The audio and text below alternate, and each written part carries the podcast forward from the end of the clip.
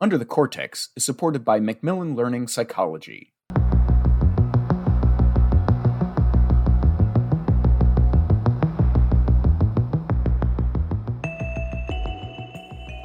Carl Hart from Columbia University is a neuroscientist who has studied the behavioral and neuropharmacological effects of psychoactive drugs in humans.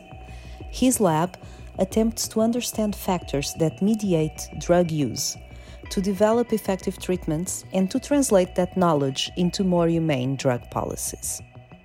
In his presentation at the 2023 APS Annual Convention in Washington, D.C., titled Clinician Bias About Drug Use Contributes to Growing Restrictions on Liberty and Bodily Autonomy, he explained how the inclination to think that any use of a certain drug, like cocaine or heroin, is pathological reveals a clinician bias. And conflating substance use with substance disorder might be used to justify curtailing certain people's rights, and this has consequences for all of us. I am Ludmila Nunes, and this is Under the Cortex. Thank you so much for joining me, uh, especially after giving a talk here at the APS annual convention. Thank um, you for um, having me. I know you got a lot of questions and a lot of interest after your your talk. I was there, but I'm not going to summarize it. I'm going to let you do it. Would you like to tell us what is the main takeaway? Yeah, so uh, my talk was related to drugs and how our view of drug use in the U.S. Um, is biased. The field is biased towards pathology. It's biased towards anyone who uses certain types of drugs being considered pathological.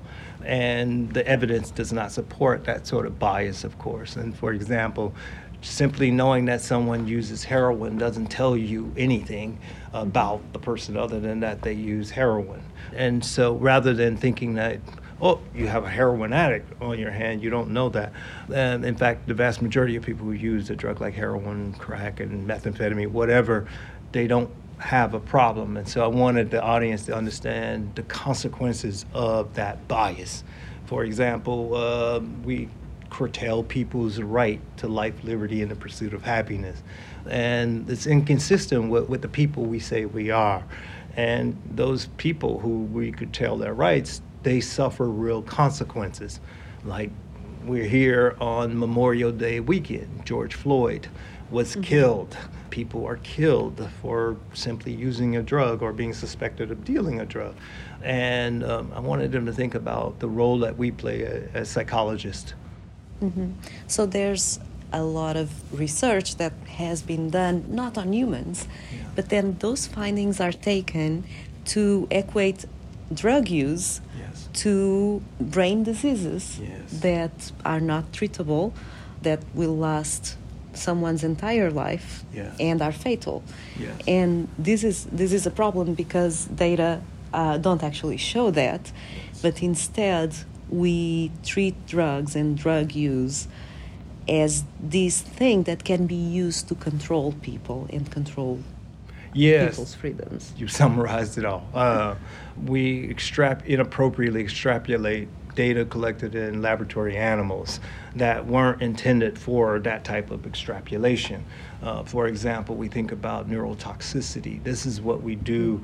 We give an animal a large dose of a drug. This animal is naive to the drug, and then we say, oh, this drug causes toxicity. It's like it would be the same thing if you gave an animal a large dose of acetaminophen, which is Tylenol in this country, mm-hmm. or paracetamol in other countries. Uh, and so it would be that same thing. It's inappropriate to do that sort mm-hmm. of thing. Uh, but the question, as you nicely pointed out, the question is why do we do it? We do it why? because it serves as a convenient scapegoat. It allows us to not deal with problems that really that people really face. Mm-hmm. So rather than saying, hey, these folks don't have housing, they don't have jobs. We can say if they weren't using drugs, then they would have all of that. Exactly, yeah. and and uh, obviously that's not true, but that's what happens in our country. I mean, it also it's important for us to understand that our funding of this thing called the drug war, uh, drug control, functions as a jobs program in the United States. Mm-hmm. There are a lot of people whose salaries depend upon this sort of illogical view of drugs. And so, as long as those people's salaries depend upon this, it becomes more difficult to actually look at it with some logic and reason. Why is this true for certain types of drugs? And I'm yeah. thinking cocaine, especially crack, heroin. But then we don't do this with, for example, alcohol. Why do you think there's this difference? Yeah, the example you use with alcohol and tobacco is a really good one. Um, we we don't vilify those drugs to the same extent that we vilify drugs like heroin or crack mm-hmm. cocaine or methamphetamine, in large part because alcohol and tobacco has a lobby. So they have uh, groups of people who lobby our Congress to make sure those substances stay legal. Whereas there's no lobby in the US for cocaine, there's no lobby for heroin. And so without a lobby, and the fact that these drugs serve such great scapegoats, that's a main reason that we uh, we see this differential treatment. Because they're basically used as ways to reinforce the systems of power that we have and maintain them and maintain the hierarchies that serve these systems of power. I couldn't have said it any better. There it is. well, I got this from your talk. Uh, but I think it's it's a big problem we have. So, what do you suggest? Yeah, um, what I suggest is that uh, uh, the U.S. public uh, just read the Declaration of Independence. That's the first document, founding document of the country, where it guarantees at least three birthrights: life, liberty, and the pursuit of happiness for all citizens. And so, if people understand how inconsistent our current approach is with those promises, hopefully it causes them some dissonance, some cognitive dissonance, and hopefully causes them to act. Mm-hmm. And another thing you suggest is the full decriminalization of any drug, yeah. at least as a first step, yeah. and that full decriminalization should come with some measures. Yeah, so my ultimate goal is legal regulation such that these substances can be legally sold and legally purchased. And you have quality control such that people know what's in their substance. And of course, with, with legal regulation, that means we can decide on the age that people have access to these things. We can even decide on whether or not there are other requirements people must meet before they can purchase whatever we decide rationally and thoughtfully as a society. We decide that sort of thing. That's what I ultimately am advocating for. However, I understand that many people in this society is not where I'm at. And so, as an intermediary step, I said full decriminalization, simply meaning that no one will be going to jail for using any of these substances. Of course, under decriminalization, sales remain illegal. Uh, you can't mm-hmm. legally sell the substance. And so, if you have decriminalization, you have to have these uh, auxiliary measures in place, like appropriate education, uh, so people understand how to use substances and under what conditions increase the likelihood of positive effects versus negative effects, so that people understand that they can have their substance be tested to make sure that it doesn't contain any adulterants. All of these auxiliary services have to be in place if you're going to have decriminalization. That will increase the likelihood of people not getting in trouble. Mm-hmm. Because, for example, there's a lot of talk nowadays about the opioid epidemic. Yes. That's mostly because there is a huge number of deaths by overdose, and that's caused by excessive fentanyl in yeah. the drug. So, this could be avoided if we actually had regulation in place. Yeah, you know, um, the overdose crises in the U.S., I really don't know what's going on, and I don't mm-hmm. believe uh, much of what is said about it. Like, uh, we have now incentivized people to count these as overdose deaths. For example, uh, people get grants, medical examiners get grants, mm-hmm. coroners get grants uh, based on these uh, overdose numbers. And so it uh, incentivizes them to call something an overdose death that probably was not. And so, what we understand is that the data does not say that the person died from the drug. It just simply says that the person had a drug in their system at the time of their death or suspected of using a drug. So it doesn't say anything about the cause of death. But the public has interpreted that to mean these drugs cause the death. Mm-hmm. So you can imagine someone, I don't know if they were in a car accident and if they had an opioid in their system, that could be counted as, as an opioid. Re- yeah, exactly. Yeah.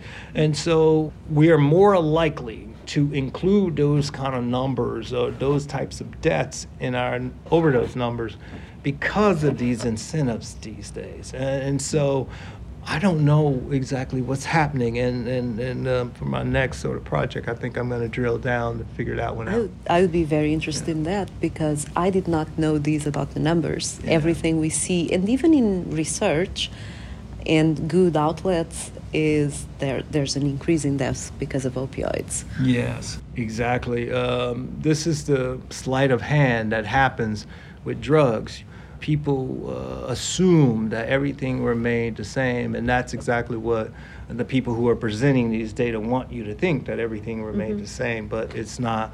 It's not the case, mm-hmm. and it really concerns me because one of the things that is happening as a result of this approach is that we are now talking about severely restricting access to opioids for pain patients, mm-hmm. people who may be maintained safely on pain medications for a long period of time, but they're happy and they're okay. But physicians are afraid to prescribe opioids because of this sort of environment that we are currently in. And so pain patients, uh, as a result, don't get the medications that they need. And I, I worry about that. Mm-hmm. It's like we cannot have. Uh, middle ground yes. and based on education in which would be okay to prescribe painkillers and inform patients about what they're taking and how to use them uh, before everyone would get painkillers in excess. And so, now it's the opposite. Exactly. Uh, one of the cruel ironies here is that pain patients the people who've been maintained on these medications for some period of time they know more about these medications than their physicians mm-hmm. in some cases, and they're being taken off of these meds. Mm-hmm. Exactly. I have another question, and this is something you, you spoke about these two things in your talk, but separately.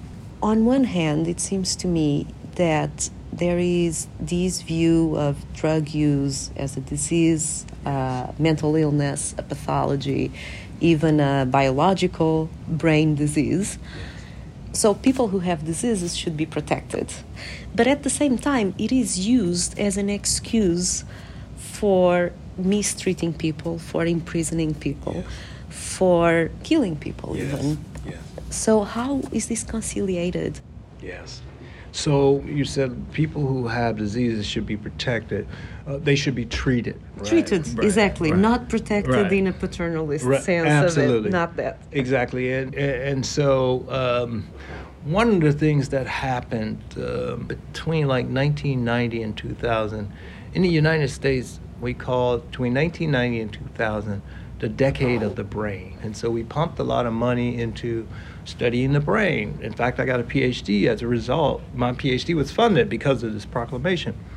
And it was a really uh, good thing on the one hand because we learned a lot about the brain, and we're still learning a lot about the brain. And it was a bad thing on the other hand because uh, then we uh, tried to have a brain explanation for everything. And one of the things that people in the drug abuse field did uh, realize was that if you have a brain explanation for your problem, it increased the likelihood of you looking like a real scientist. You're doing hard mm-hmm. science. Now you can go to Congress and show Congress the brains of someone, and it increased budgets and it gave the appearance that you were not vilifying the person afflicted with the substance use disorder mm-hmm. because mm-hmm it's not them, it's their brain, right? But really, what you've done, I think it could be best summarized by what the former president of the Philippines was doing. Duterte, what he did was he said that after a year of methamphetamine use, your brain was so badly damaged that you're no longer viable for treatment, so therefore we can kill you, basically. We can exterminate you. And there were a number, there were thousands of people who were killed extrajudiciously in the Philippines as a result. So, on the one hand, it may start out as that, oh, it's not you, it's your brain. But then you can see how it gets warped into, oh, your brain is bad, so therefore you're no longer viable, you can die. Um, that's the real concern. Mm-hmm. But when you think about it from a, just a scientific perspective, just ask the basic question what does the evidence show? The evidence does not show that it's your brain. and, and, and that's where it should have stopped, but it doesn't. No, yeah. exactly. Yeah. It can contribute to the dehumanization of the person. Absolutely. And instead of looking at social factors that might make the drug use a problem, yes. rather than the drug use itself being a problem. Exactly. Uh, right. We look at biology instead of sociology, instead of social context. Um, and um, uh, when you do that sort of thing, you can now just easily blame the substance. And it's so much easier to say you're going to get rid of the substance than to say that you're going to make sure people have the remedial education they need, have the housing they need, have the jobs they need. It's a lot easier to say, oh, we'll just hire more cops and put them on the streets and get rid of drugs. Although, mm-hmm. you know, drugs are not going anywhere because they're so effective. Yeah, yeah. exactly. Yeah. Thank you so much. Thank you for having me. This is Ludmila Nunes with APS, and I've been speaking with Carl Hart from Columbia University. We were live at the 2023 APS Annual Convention in Washington, D.C.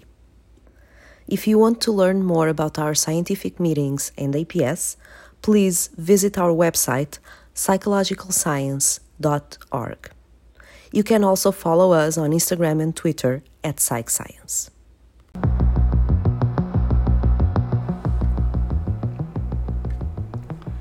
Endless distractions, overbooked schedules, information overload Students face so many barriers to being fully engaged with their schoolwork.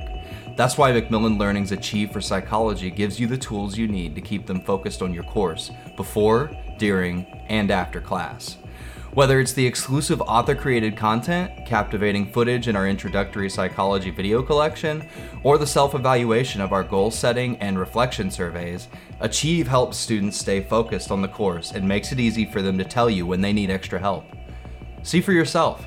Go to macmillanlearning.com forward slash under the cortex for an introductory tour today. Macmillan's Achieve for Psychology, engaging every student, supporting every instructor, setting the new standard for teaching and learning.